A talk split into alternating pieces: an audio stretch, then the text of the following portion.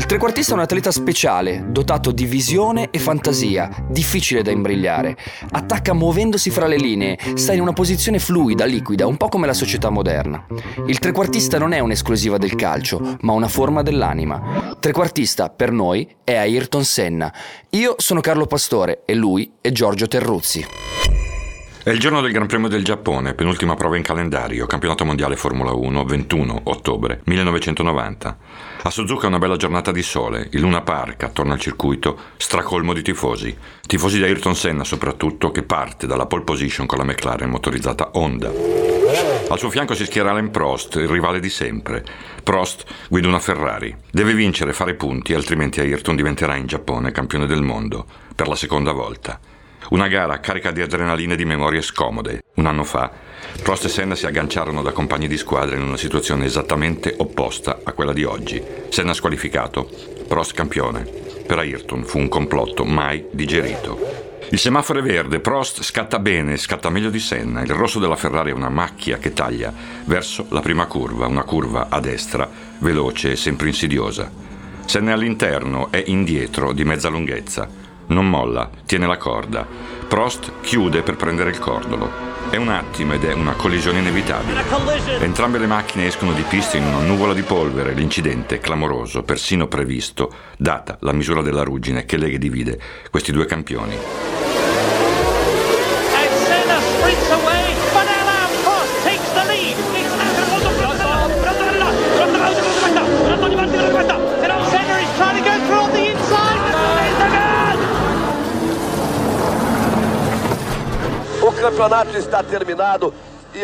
Senna ottiene il titolo mondiale, ma non è finita. Lo si capisce osservando i volti dei piloti che rientrano a piedi verso i box.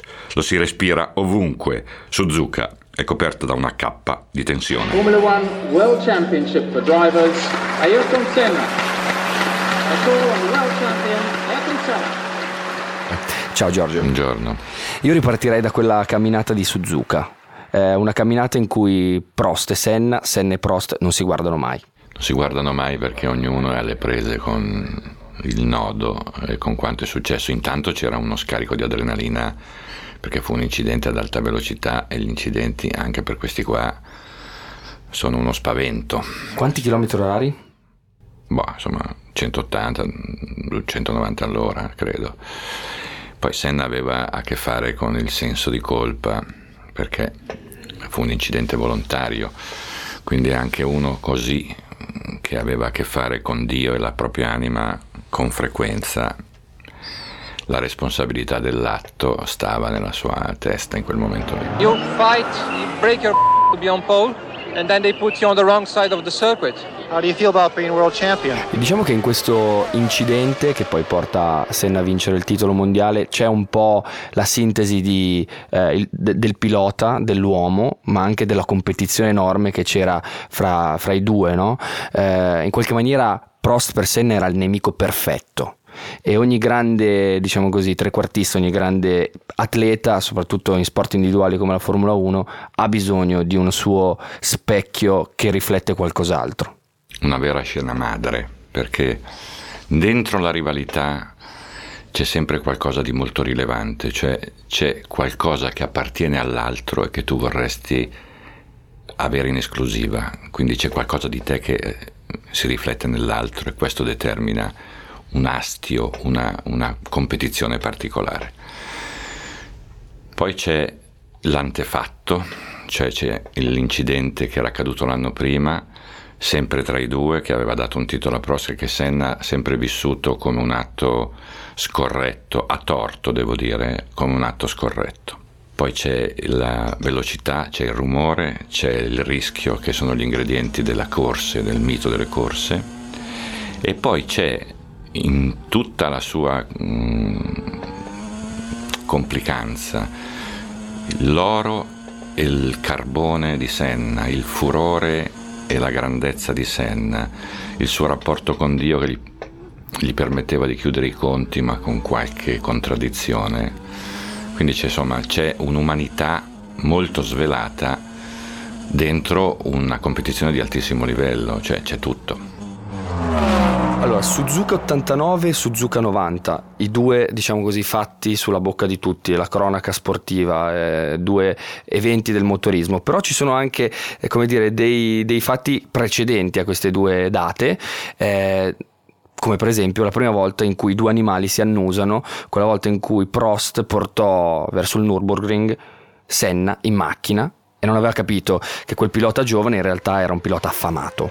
Ma questo succede sempre quando un fuoriclasse incontra uno che gli somiglia e che trova, rileva nell'altro qualcosa che è convinto di appartenere in esclusiva. Questo succede nella vita di tutti i giorni, sarà successo anche a te nel lavoro, no? Certamente, sì. Sì, poi, poi scatta quella ferocia lì da bestie, no? Perché eh, persino Senna, che aveva una bella anima bianca, quell'anima lì diventava nera nel momento in cui doveva cominciare a correre. È successo con Schumacher nello stesso modo, no? quando, quando, arrivò Schumacher Senna immediatamente capì che era lui l'uomo nuovo, il pericolo e quindi mirò gli fece un mazzo ogni volta che, che, poteva trovare uno spunto per criticarlo arrivava Prost era per Senna ciò che in qualche maniera poi Senna diventò per Schumacher tra l'altro però in quell'occasione eh, Senna buttò fuori di pista Prost. Cioè questa cosa di buttarsi fuori fra di loro è sempre no, beh, questo, un è un, questo è un picco assoluto.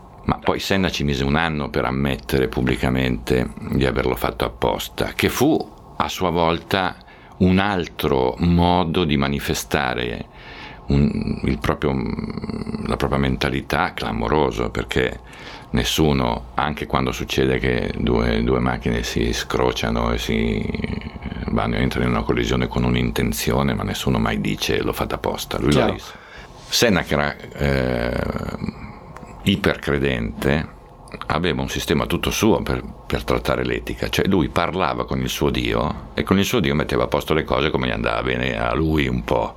Quindi la sua etica era un misto tra presunzione di ragione e un conto per uno così che era abituato a fare i conti, che era molto onesto con se stesso in, in, partenza, però nel momento in cui aveva a che fare con uno come Prost, cioè con l'altro, quei conti lì li faceva un po' tornare. Muita forza, muita determinazione e sempre faccia tutto con molto amore e con molta fede in Dio praticamente nell'89 era stato la vittima e l'anno successivo, con la benedizione di Dio, aveva restituito il favore, diciamo, aveva lui ristabilito si, la giustizia. Lui si sentiva senso. vittima. La competizione ce l'aveva anche col padre in un certo senso. Beh, per tutti noi è così, no? Quanti, quanti ragazzi hai conosciuto uomini in competizione col proprio padre? Ah, io la mia tara l'ho fatta tutta su Gualtiero. Ecco, quindi in questo caso, in questo caso ci sono più elementi. C'è un padre che si pente, un padre che avvia alle corse un bambino introverso che preso in mano un go-kart sboccia, diventa un, un angelo del, del, di quella roba lì e si pente perché quella cosa lì. È un rischio, è una complicazione, primo. C'è un bambino che è cresciuto in un paese, in un luogo circondato dalla povertà, che si sente un privilegiato perché può fare quella scelta lì. Questo è stato il problema di Senna tutta la vita, cioè il problema di dover restituire. È interessante raccontare questa cosa. Il padre lo avvia ai kart, diventa un fenomeno dei kart. Eh, dopodiché decide di andare in Inghilterra, Senna. Ha cominciato a vincere in Inghilterra, si è sposato, giovanissimo, e il padre ha detto no, cioè, troppa roba, torna a casa, fai, lavora nell'azienda di famiglia. Lui è tornato, è stato lì un po', poi ha mollato la moglie, ha mollato l'azienda di famiglia e è tornato in Inghilterra. A quel punto lì non poteva più sbagliare. Questa, questo è un tipico caso, no? Cioè il padre vuole che tu faccia l'ingegnere e tu fai il giornalista. E beh, allora non puoi farlo a cazzo il giornalista, devi fare il giornalista bene, perché tuo papà e diventa un problema per tutta la tua vita se non fai il giornalista bene. Gualtiero cosa voleva che facessi te? Gualtiero avrebbe preferito tutt'altro, ma in ottica di, come dire, affermazione del sé, se posso usare questa Vabbè, ma questo c'è sempre. Detto, hai visto pa? Sto facendo quello che voglio boh. io, adesso... E lo faccio ragione. bene. Eh certo, devo, e questo, bene. È esattamente questo. Di, di Però per lui, per lui, lui era fissato. In questo senso, cioè lui non doveva soltanto restituire al proprio padre una qualità rispetto alla propria scelta diversa da quella del padre, lui doveva restituire al mondo di chi, composto da persone meno fortunate di lui, un'alta qualità permanente, una perfezione permanente. I believe if you are doing something like competing, like motor racing, you either do well or forget it. Quindi Senna nel, nel approcciare il suo lavoro come un monaco, come uno che aveva una dedizione, aveva questo problema. Infatti è una persona che ha goduto pochissimo rispetto alla vita che uno immaginava facesse, ai soldi che immaginavi avesse. È questo che me lo rende incredibilmente affascinante, cioè in un mondo che io fondamentalmente associo allo champagne, alle donne, alla goduria, lui è, è tutt'altro. Sì, ma devi fare un... Allora, io non prendo mai la caramellina che mi danno col caffè ho preso un caffè, lo pago. La caramellina eventualmente, se, so, se ho fatto il bravo tutta settimana, forse la prendo. Il regalo una volta a Natale, cioè lui doveva meritarsi la sua vacanza invernale quando tornava in Brasile, doveva meritarsela, ma poi non era in vacanza, non era in giro a broccolare, lui era in pista perennemente per dare alta qualità. Comunicava i controluce, le grandezze e i nodi della propria anima. È questo che ha tenuto Senna nella memoria di tanti in, in, un firmamento. C'è una narrazione che me lo rende estremamente vicino. A proposito di vicinanza, eh, io so, perché l'hai scritto all'interno del tuo libro, che è capitata una volta questa situazione, diciamo così, incredibile, questa sorta di allineamento degli astri che per una serie di incastri ti ha permesso di condividere un volo verso il Brasile, eh, proprio seduti a fianco, in prima classe, tra l'altro tu eri in seconda classe, c'è scritto nel libro, poi sei stato, diciamo così... Overbooking. Overbooking, beh, fantastico, grazie Overbooking hai fatto un, un, un viaggio con, con, Ayrton Senna nel quale vi siete aperti, vi, già vi conoscevate, no? giusto all'epoca, sì. e però lì gli hai spiegato perché lo sentivi così vicino. Siccome anch'io in qualche maniera più entro nel personaggio così contorto, così pieno di contraddizioni, e come dire, le cose contorte e piene di contraddizioni forse mi sono molto simili, che cosa gli hai detto? In che maniera lo sentivi così vicino? Allora, in aereo non ho mai dormito un minuto nella mia vita, ne avrò presi un 73.000 io ero interessato a Senna sin dall'inizio perché il suo modo di stare nel mondo, di comunicare, di svelarsi, aveva a che fare con qualcosa che riguardava la mia vita. Cioè io sono figlio di una famiglia mm, agiata, però quando andavo a scuola alle elementari regalavo tutto. Cioè andavo con la bici la regalavo, andavo col cappotto lo regalavo, andavo, cioè, andavo via tutto. Poi mi, mi resi conto che era un po' troppo, mi sembrava un eccesso di e mi sono dato una regolata. Invece lui mi ha preso un braccio e mi ha detto no, parlami di questa cosa perché è il problema della mia vita. Per cui abbiamo fatto questo viaggio notturno, lungo, ehm, parlando delle nostre cose. E questo ha determinato una sorta di doppio livello, perché io poi lo vedevo in pista dove lui, lui faceva il pilota e facevo il giornalista, non c'era una commissione, però sapevamo e ogni tanto c'era un ambito, un parcheggio, un, un retro albergo, un posto dove tenere in piedi quella, quella parte qui. Pazzesco comunque.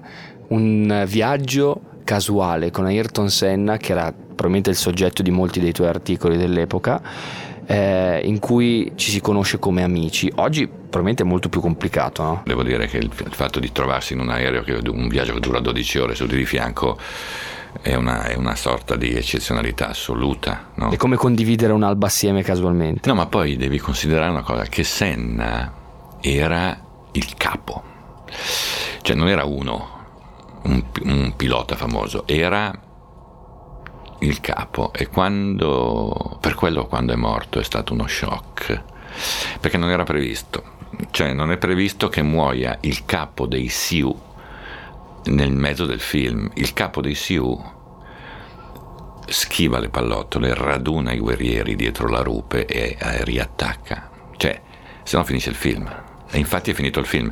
Cioè, Senna non era semplicemente uno bravo, era fuori dalla norma, fuori dalla norma. In più aveva questa integrità. Cioè, era uno che ti diceva, a me, io ricordo un'intervista in cui ha detto ma insomma, ma sai che c'è gente che non piange mai? E io non li capisco questi qua, perché le lacrime sono la benzina della vita. Io sono una persona che vivo di emozione, tanta emozione, anche se ci sono delle volte che non dimostro.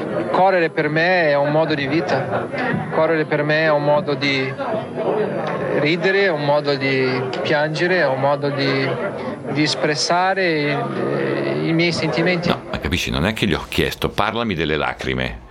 E uno che ti sparava lì una roba così, uno che è abituato a ringrazio il mister, amore, quanti ne hai sentiti nel calcio o negli altri sport che ti dicono così, una cosa così? Lui ti toccava su un altro punto del tuo corpo, non ti toccava sul divertimento, ti toccava dove c'è una, un'ombra e ti diceva cosa fai? per quello che hai ricevuto, cosa sei capace di fare? Questa cosa di dover restituire alla, alla, gente, diciamo così, ciò che lui aveva avuto è stata la sua condanna, ma poi in qualche maniera oggi è la sua eredità. In qualche maniera Senna mi ricorda altri personaggi completamente diversi rispetto a lui, però in qualche maniera simili, no? Se vogliamo definirli appunto sotto un cartello, il cartello che metterei è quello del trequartista, cioè persone in qualche maniera che scompaginano quello che è l'ordine del gioco così come l'avevamo conosciuto molto amati dal pubblico, ma anche molto odiati dal pubblico, personaggi che, di cui il sistema ha bisogno, ma che il sistema in qualche maniera cerca di arginare, penso ad Agassi, Cristiano Ronaldo, Roberto Baggio, ce ne sono pochi ed è per questo che si chiamano trequartisti. Eh, in che maniera Senna si come dire, collocava all'interno di un sistema di per sé contraddittorio? Senna aveva un suo rigore, peraltro eh, con Dio di mezzo, e questa era la sua linea che lo portava ad essere contro il potere sportivo in questo caso, contro, eh, gli consentiva di essere così feroce in pista, ma c'è una differenza. Se n'è morto. Senna è morto in pista a 34 anni, bello e, e, luminoso, e così è rimasto. Quindi chi ha odiato Senna, poi dopo ha fatto, ha fatto la pace perché la sua memoria, la sua fine lo consentono. Maradona rompe i coglioni ancora adesso e quindi è odiato o amato ancora adesso. Muhammad Ali ha avuto una lunghissima vita per, per, pacificare la sua parte conflittuale rispetto all'America che condannò, contro la quale eh, andò contro a, a, a manetta. Eh, Baggio ha il tempo del, del silenzio oggi eh, per tacitare chi l'ha odiato prima. Se tu muori in pista così, a 34 anni, con quell'immagine lì che resta, e allora lì la pace viene fatta in qualche modo. La parte odiosa di Senna, del trequartista Senna, viene bonificata e questa è la differenza. Ma nel calcio poi succede questa cosa, no? Quando una squadra non sa bene come, come risolvere la partita, dà la palla al trequartista e ci pensa lui. Non vorrei parafrasare eh, una famosa citazione di un famoso film, però è vero che da un grande talento spesso derivano grandi responsabilità. In qualche maniera forse Ayrton Senna questa cosa eh, l'aveva somatizzata in una certa maniera, se no altrimenti non si spiegherebbe questa volontà anche, come dire, non solo estetica, ma eh, intensa, personale, sentita, ideologica, di voler in certe vittorie rimarcare la sua appartenenza, far sapere alla gente brasiliana, ai brasiliani che lui c'era. Beh, certo, uno che è capo, uno che si sente responsabilizzato eh, intimamente lo fa, lo fece la prima vittoria che nell'85 era coincidente con la morte del primo presidente brasiliano post dittatura, lo fece quando il Brasile venne eliminato dalla Coppa del Mondo dalla Francia, lui correva col motore Renault agitando la bandiera non, non, non, riusciva a farlo in Brasile, cioè vincendo in Brasile perché era nella sua città addirittura è capitato e quando è capitato è stata una, una scena tragica, in perfetta sintonia. Racconta, con, racconta. Ma insomma, eh, un cambio bloccato in seconda, crampi, eh, pioggia, una situazione da me- memoria definitiva, cioè ha aspettato tanto per vincere in Brasile, quando l'ha fatto l'ha fatto con tutti gli ingredienti per essere ricordato come eroe, faceva fatica a muoversi, faceva fatica a alzare la coppa alla fine, insomma un delirio di gioia, perché i brasiliani quando eh, si divertono si divertono, eh sì. però con dentro l'eroe ferito che ce la fa pur ferito che è Ettore Ettore che vince, per cui non è Achille. Achille infatti è quasi invulnerabile, Ettore muore prima, ma Ettore è quello che è simpatico a tutti perché ha dentro qualcosa che ci riguarda, ha dentro una sofferenza, l'abbiamo detto, ma anche in quel momento lì la mostra. Io vinco, a differenza vostra, ma piango, ma soffro. No, beh, memorabile. memorabile.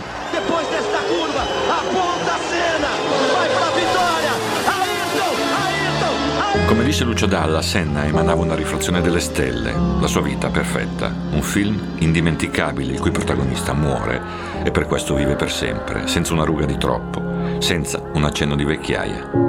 Il suo nome pare un marchio indelebile, motivo? Le ombre della sua anima valgono quanto la luce del talento. Sono gli affanni a rendere luminosa un'impresa, sono i patimenti a scatenare un affetto profondo. Anche chi l'ha odiato ha finito per adottare a Ayrton il suo destino, perché un uomo così semplicemente ci somiglia, ci ricorda come siamo, come possiamo essere, fallaci e anche per questo migliori. Era la voce di Giorgio Terruzzi che chiudeva questa prima puntata del trequartista dedicata a Ayrton Senna. Abbiamo deciso di dedicare una serie di podcast al trequartista perché è una figura, il trequartista, che rappresenta tutto ciò che non siamo, tutto ciò che vorremmo essere. Allora continuate a, segu- a seguirci, iscrivetevi al podcast e eh, soprattutto non perdete il prossimo appuntamento con il trequartista per eccellenza nel calcio, Diego Armando Maradona. Avete sentito la voce di Giorgio Terruzzi e Carlo Pastore. Il eh, trequartista è un progetto di Alessio Albano con Cristian Micheletti, sound design e audio Jack Leg Studio. Grazie mille e alla prossima.